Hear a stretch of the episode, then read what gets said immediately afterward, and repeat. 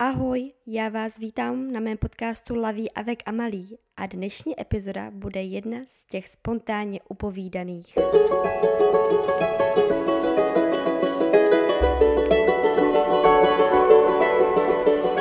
Ahoj, já vás vítám ještě jednou u mé nové epizody a jsem strašně moc ráda, že jsem se k tomu konečně dokopala. Nebylo to tak, že bych nechtěla, ale vlastně potom, co já jsem se vrátila z Korziky, což bylo tuším 5. září, to je šílené, já se teď koukám takhle na kalendář a vidím, že dneska už je 22. To je fakt neskutečné, jak ten čas letí. A já vlastně potom, co jsem se vrátila na těch deset dnů doma, tak dá se říct, že jsem těch deset dnů i proložila, protože jsem takhle nějak okamžitě skončila za nemocí v posteli a možná slyšíte ještě teď, že ten hlas není úplně stoprocentní, ačkoliv ta nemoc už jako začala hodně, hodně dávno, tak se to se mnou pořád nějak nese. Já myslím, že to byla taky změna prostředí a vlastně jsem dojela z hor tam k nám do Čech a právě tenhle podcast vám nahrávám už zase tady zpátky z Montpellier, což je fakt zvláštní být tady. A já vám dneska takhle chci sdílet zase nějaké pocity, co se mi honí hlavou, co se mi teď děje v životě a takhle vás nějak zase dostat do kontextu, jak to teď plyne a jak to teď je. Já teda ten čas, co jsem byla doma, tak jsem strávila nejvíce s rodinou a také jsem se snažila takhle vidět s mýma kamarádama, ať už to bylo v Hradišti nebo v Brně. Měla jsem teda větší plány, chtěla jsem to vzít i přes Prahu, přes Plzeň, ale bohužel skrz tu nemoc jsem tady tenhle plán musela vypustit, abych potom odletěla v co nejlepším zdravotním stavu. A vlastně já ve čtvrtek 15. myslím, že to bylo, jsem musela jít do Brna, protože jsme tam měli takhle jednu, onla, jednu prezenční hodinu. Ne online, online máme teď, ale měli jsme tam první a poslední prezenční hodinu, tak jsem tam vlastně musela jet. My jsme začínali ve škole v 8 ráno, takže já jsem už 5.50 musela jít busem, takže budíček v 5 byl opravdu senzační tady. S rýmou a kašlem a bolest hlavy, ale musela jsem to nějak zvládnout, takže jsem vlastně dojela do toho Brna, měli jsme tam tu první hodinu, kde jsme se takhle domluvili na tom onlineu. A já jsem z toho měla strašně zvláštní pocity, protože já jsem vlastně ten první rok na pajdáku eh, byla, když zrovna, zrovna byl covid. A my jsme měli všechny ty hodiny online, takže já jsem takhle reálně ve škole ani nikdy nebyla na pajdáku. Byla jsem tam někde dávno, když jsem ještě chodila do školy na Fildu, ale měla jsem tam nějaké předměty, ale takhle na tom magisterském studiu jsem na pajdáku nikdy nebyla. A teď, když jsem se tam takhle vrátila, tak mě to strašně děsilo. Už když jsem seděla v buse, tak mi bylo z toho strašně špatně, už jenom z té cesty do Brna, protože já jsem si takhle vytvořila fakt nějaký komplex eh, z té Feldy, kdy prostě jsem tam zažívala samé špatnosti na Fildě a nějak jsem se do, od toho nedokázala do teďka odpoutat, že vždycky, když jdu do Brna, tak vím, že to znamená škola, tak vím, že to znamená stres a nedokážu to prostě nějak vypustit nebo nadlehčit a tak. Takže jsem bohužel měla úplně stejné pocity a když jsem pak eh, dojela eh, do toho eh, Brna, tak jak jsem šla do školy, tak mi to přišlo úplně šílené. Potkala jsem tam své nové spolužečky, ty byly samozřejmě strašně fajn, ale když jsme tam měli tu první hodinu, tak jsem si fakt říkala, ty jo, a co já tady vůbec dělám, jo, mi to přišlo, jak kdyby tam na mě mluvili čínsky a to je jako hodně takhle paradoxní, že vy teď tady rok a půl mluvíte ve Francii francouzsky, jdete do školy a vlastně přijde vám, že vy nerozumíte jako vůbec ničemu, co oni tam po vás chtějí.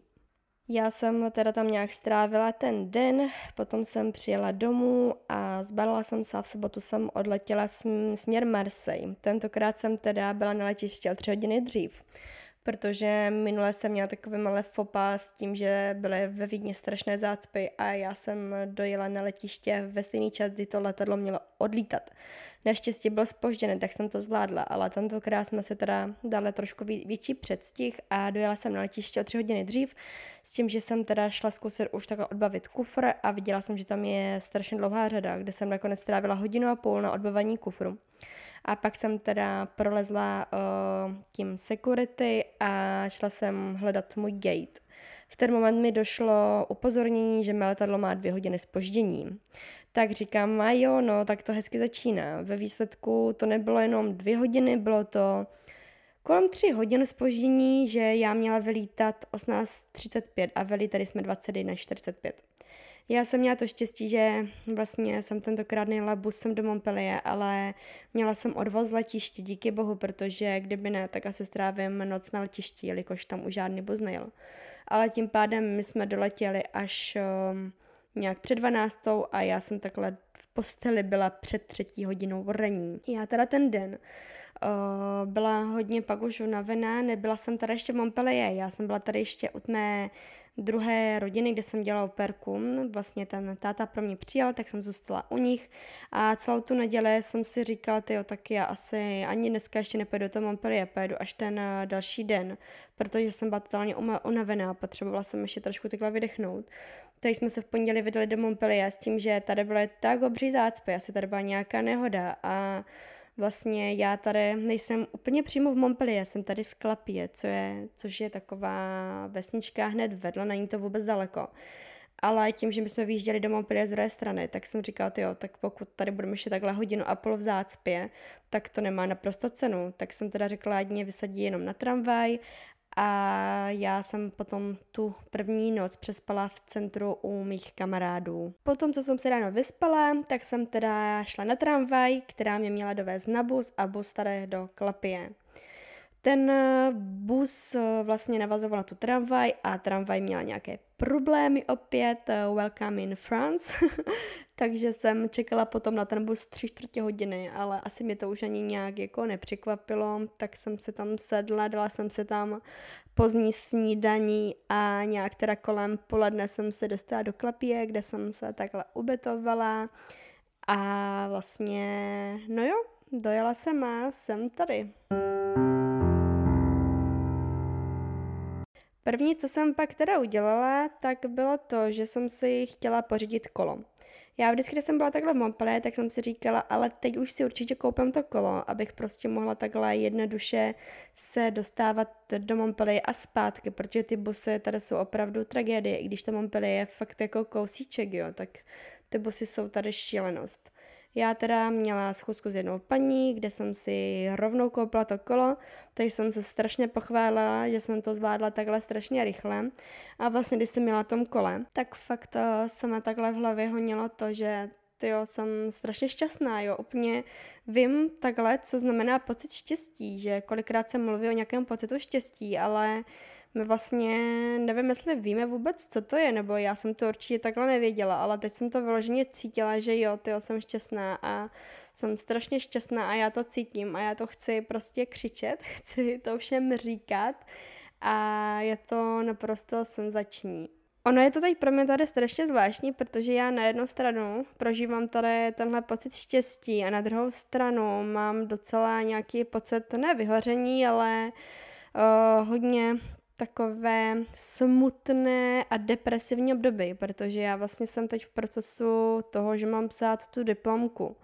A já se nedokážu naprosto odrazit a dokopat. A zase mi to přijde úplně šílené, že i když tu francouzštinu mám furt tady v okolí, furt tady mluvím francouzsky, píšu, já nevím co, je to pro mě už naprosto normální, tak na druhou stranu, pokud já mám psát tu diplomku, tak mně přijde, že to je zase v nějaké čínštině, kde já nejsem schopná napsat ani řádek, ani prostě opravdu nejsem schopná napsat ani řádek, takže si zatím dávám dohromady ještě nějakou bibliografii, což je tady skvělé, že můžu být eh, v knihovně školní, kde mi stále funguje kartička, takže můžu jíst i v kantýně školní, což je naprosto úžasné. Vlastně já ty zdroje tady mám jako úplně takhle přímo uh, na očích, což je skvělé, takže já mám úplně nejlepší prostředí na to psat tu diplomku, ale mě to prostě strašně nejde. A hodně tady teď bojuju takhle sama za sebou, protože já ještě než jsem nahrávala tady tenhle podcast, tak já jsem vám chtěla nahrát ještě jiný podcast. A měl by to vlastně o tom, že hodně francouzů se mě takhle ptá, jakože, jak to, že mi je 26 a ještě studuju. A já se vždycky to snažím vysvětlit tak, jak vlastně to reálně je a jak uh, já to mám takhle v té hlavě nastavené, protože Pokud studujete cizí jazyk, tak vy ho můžete vystudovat takhle za pět let. Můžete mít tři roky bakaláře, dva roky magisterské, vystudujete a prostě jste magistr a můžete někde učit a uh, teoreticky jako jste vzdělaní na to, abyste ten jazyk mohli vyučovat, což mě přijde naprosto šílené, že já prostě nevěřím tomu, že lidi za pět let dokážou se takhle naučit jazyk na tady téhle úrovni, že se budou cítit sebevědomí na to, aby ho mohli učit. Ono je taky pravda, že záleží na tom, jak ho chcete učit. Ono, pokud jdete takhle do školy, tak tam máte nějaké prostě samozřejmě materiály, musíte, tam něco také respektovat, ale vyloženě to máte nastavené, co vy budete učit a ono možná pak není tak těžké se na to taky nastavit, protože že jo, ty děcka potřebují takhle základy a to vy takhle podle mě by člověk eh, dokázal zvládnout. Na druhou stranu, já prostě studuju už strašně dlouho, ale to, proč já jsem vždycky prodlužovala, tak eh, jsem prodlužovala proto, protože mi to dávalo smysl. Protože jsem vlastně odjela dva roky pryč eh, na ty Erasmy, kde vlastně jsem byla takhle s reálnou francouzštinou v kontaktu. A víte co, pokud vy se chcete věnovat jazyku, tak to není jenom o tom, že vy znáte všechny informace u jazyku. Ale já i tím, jak jsem tady absolvovala ten rok v Montpellier, tak tam hodně kladli důraz na nějakou interkulturu. A já si myslím, že tady tohle je opravdu něco, co je strašně moc důležité jak pro ty učitele, nebo i budoucí učitele a také potom pro ty žáky. A je to fakt něco, na co by se mělo klást ještě větší důraz. A kde vy takhle tohle interkulturu nebo kde vy tu reálnou francouzštinu získáte? No samozřejmě, když někam odjedete. A to je to, za co jsem já strašně vděčná, že tady můžu být. A je to taky důvod, proč tady chci být, protože já tady fakt uh, jsem v kontaktu s francouzema stále, nečekaně, že jo. A opravdu, to jak mluvíme, tak eh, zase, já tady mluvím teď už hodně familiárně francouzštinou, což super pro mě, pak už jako do školy úplně moc ne, jo. Ale to, co tady prožívám, všechno, s čím já se tady potýkám, tak to je fakt to, co člověk podle mě potřebuje taky zažít. Vy potřebujete zažít, jak to v tom druhém světě, jak to v té jiné zemi funguje, jak si jsou tady lidé, jakou mají mentalitu, jak eh, prostě tady opravdu něco funguje, to, že vy, když se ve škole naučíte sava, že znamená, jak se má, že tady někomu, někdo vám řekne sava, vy mu začnete vykládat o tom, jak se reálně máte, ale vlastně oni povázání tady tohle nechtějí vidět, tak to je to, co prostě uh, by člověk uh, měl takhle nějak zažít a vidět, jak to opravdu funguje. Já mám třeba takhle uh, jeden kurz francouzštiny a oni tam teda hodně chtějí i nějaké mé historky z toho, jaké to třeba bylo na Korzice, nebo co já jsem tam zažila, nebo co mě překvapilo, co mě rozesmálo, jaké nějaké věci se mi tam staly. Takže já jim kolikrát eh, třeba jenom tu půl hodinu takhle jako vykládám něco, co jsem zažila, nebo když rozebíráme nějaké materiály, tak jim říkám, jo, tak tady tohle o, se tady hodně používá, tady tohle jsem třeba ani neslyšela, že by se takhle nějak používal, nebo tohle se může používat i třeba úplně v jiném kontextu a snažím se jim otevřít. I nějak tu familiární francouzštinu, to jak vlastně by tady o, se dorozuměli, kde by tady byli, jo, protože to si myslím, že je to, co na těch hodinách, takhle těch soukromých, ti lidé budou nejvíce používat, jo. Oni nepotřebují vidět nějaké strojené fráze, oni se tady chtějí prostě jednoduše a efektivně domluvit, a aby se nestalo, že tady budou potom za nějaké třeba hlupáky, jo, nebo tak. Jo, že já jsem tady, tak říkám, že mě to tady prostě dává smysl, protože já tady v praxi vlastně vidím, co já pak na ty mé hodiny potřebuju a to, jak já vlastně ty mé hodiny chci učit. Co ještě je docela takové nezvláštní, já jsem samozřejmě za to ráda, ale to, že já měla za to, že vlastně budu moc učit, až ten pajdák takhle vystuduju. A vlastně už je to přes rok, co já takhle soukromně učím a je to něco, co mě strašně baví. A když jsme teď byli také ve škole, tak se nás ptali, jestli vlastně takhle už někde učíme a my všechny říkali, že ano, že máme soukromé hodiny. Pak se nás zeptali, jestli někde teda plánujeme takhle učit na základce a ani jedna z nás neřekla, že ano. A vlastně jako no je to docela smutné, jo, že nepodporujeme, nebo že nechceme podpořit nějak to školství a tu francouzštinu ve školství, ale ono je to hrozně těžké jít takhle někam do školy a fakt vyučovat podle toho, jak eh, vám to řeknou, držet se nějakých eh, osnov. A tady tohohle, když vy už tady zažijete nějaký ten kulturní nešok, zažijete tady nějaký kulturní obohacení, a vy prostě to chcete učit tak, jak se vám zdá, že je to nejvíce efektivní a nejvíce přínosné pro ty, kdo se ten jazyk uh, chtějí naučit. A oni proč se ho chtějí naučit? Proto, aby se mohli jet. A pokud se chtějí jet, tak opravdu chtějí vidět, jak to tady funguje, chtějí vidět, uh, co tady funguje. A nejenom zase věci o jazyku a nebo jak už jsem zmínila nějaké ty strojené fráze. Samozřejmě takhle my bývali spolužáci a lidé v mém věku už jako hm, s nějakých, já nevím, třeba 80% samozřejmě pracují.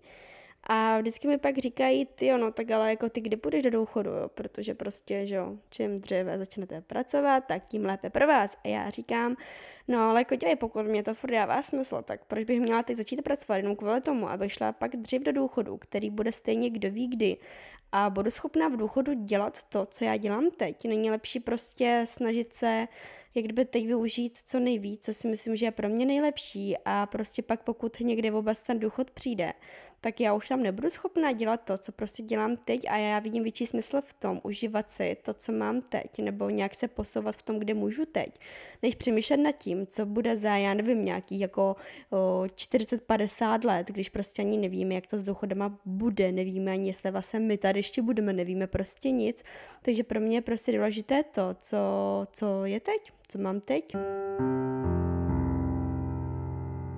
Aby vám teda ještě takhle zmínila, uh, s čím se teď takhle v mé hlavě potýkám nebo s čím bojuju, tak je to, že já tady obhajuju vlastně to, že to, že studuji mi stále dává smysl. Bohužel mě dává smysl jak doby to, že můžu teď využívat všechny možnosti, které se mi takhle v tom životě naskytují. Ale na druhou stranu, když si vezmu to, že teď strávím rok nad tím, abych psala diplomku, to, že se budu muset připravit prostě na státnice, kde budu mít několik uh, set papírů na to, abych se je naučila na a odříkala je na státnicích, tak tady tohle mi nedává smysl už takhle jako naprosto. Mně přijde, že u nás, když studujete, tak záleží samozřejmě na oboru, jo, ale bohužel mně přijde, že už to není úplně aktuální.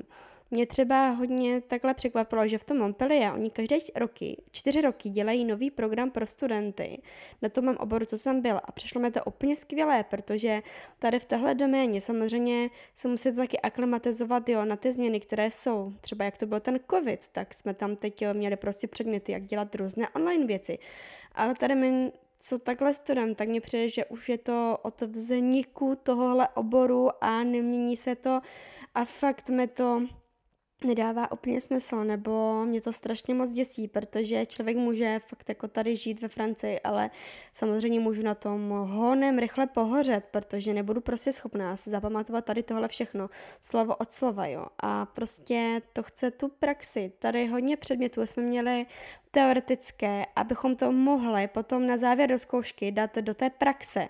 A tohle mi přijde, že na tom pajdáku prostě chybí a já furt nevidím nějaký jako úspěch v tom, že já se něco naučím na spaměť, někde to odříkám a tím to hasne. To mi přijde fakt šílené a je to něco, s čím mám hodně strach, že fakt jako tady ty státnice nezvládnu. Za prvé stresuje mě to už teď, fakt jako už teď jdeme z toho každý den na zvracení, což je taky špatně, jsme učení k tomu, abychom se nestresovali, ale jak my se nemůžeme stresovat, že tady nějaká škola, když tady musíme být furt ve stresu třeba z práce a takhle.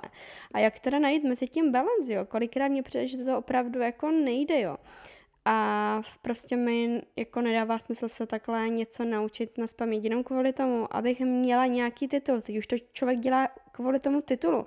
Ne, že vy chcete vůbec jako takhle teda učit, ne, o, nechci prostě učit na základce, ale chci mít ten titul, protože nikdy nevíme, kde se nám bude hodit. To je to, co takhle hodně funguje. Prostě musíš studovat, když jsi magister nebo inženýr, tak to je lepší než ten bakalář a určitě se ti to jednou bude hodit, budeš ráda za to, že to budeš mít, jo.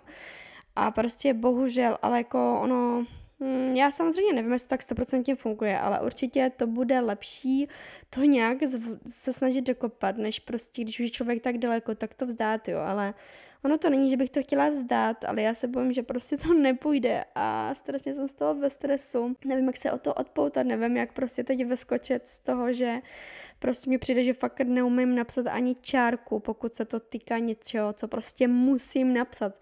Já to měla vlastně i tak na tom, na té filedě, že my jsme tam měli povinnou četbu, já jsem to nikdy nečetla. A v ten moment, co já jsem skončila na fildě, tak jsem začala všechno takhle číst sama od sebe, protože jsem si k tomu tu cestu našla a nikdo mě do toho nějak nenutil. Já teda takhle doufám, že vlastně aspoň tady to prostředí mě eh, dokope k tomu, abych eh, fakt tady tenhle, tyhle dva další semestry nějak zvládla. To, že vlastně můžu být tady, můžu fakt čerpat i z té francouzské literatury, co je tady. Mám tady kamarádky, co vlastně píšou diplomku tady ve Francii, takže já věřím tomu, že tady to prostředí bude pro mě lepší a jsem samozřejmě za to ráda. Ale chtěla jsem vám tady teď tak nějak sdělit to, že vlastně na jednu stranu říkám stále, jak mi dává smysl to, že já vlastně studuju, ale ve výsledku mi to, co studuju, nedává smysl v tom Česku, ale jsem strašně ráda, že díky tomu můžu být tady, jo, takže teď já se strašně moc protirečím a nějak takhle fakt s tím v té hlavě bojuju, ale jak kdyby opravdu, pokud člověk studuje jazyk, musí prostě být v té zemi, fakt jako musí to tam zažít a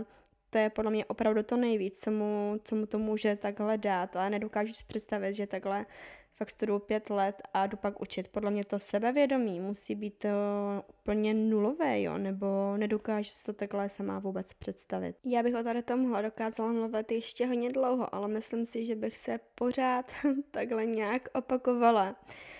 A hm, co bych takhle chtěla na závěr říct, já jsem tak strašně vděčná, že jsem se sem vrátila a cítím se tak strašně dobře.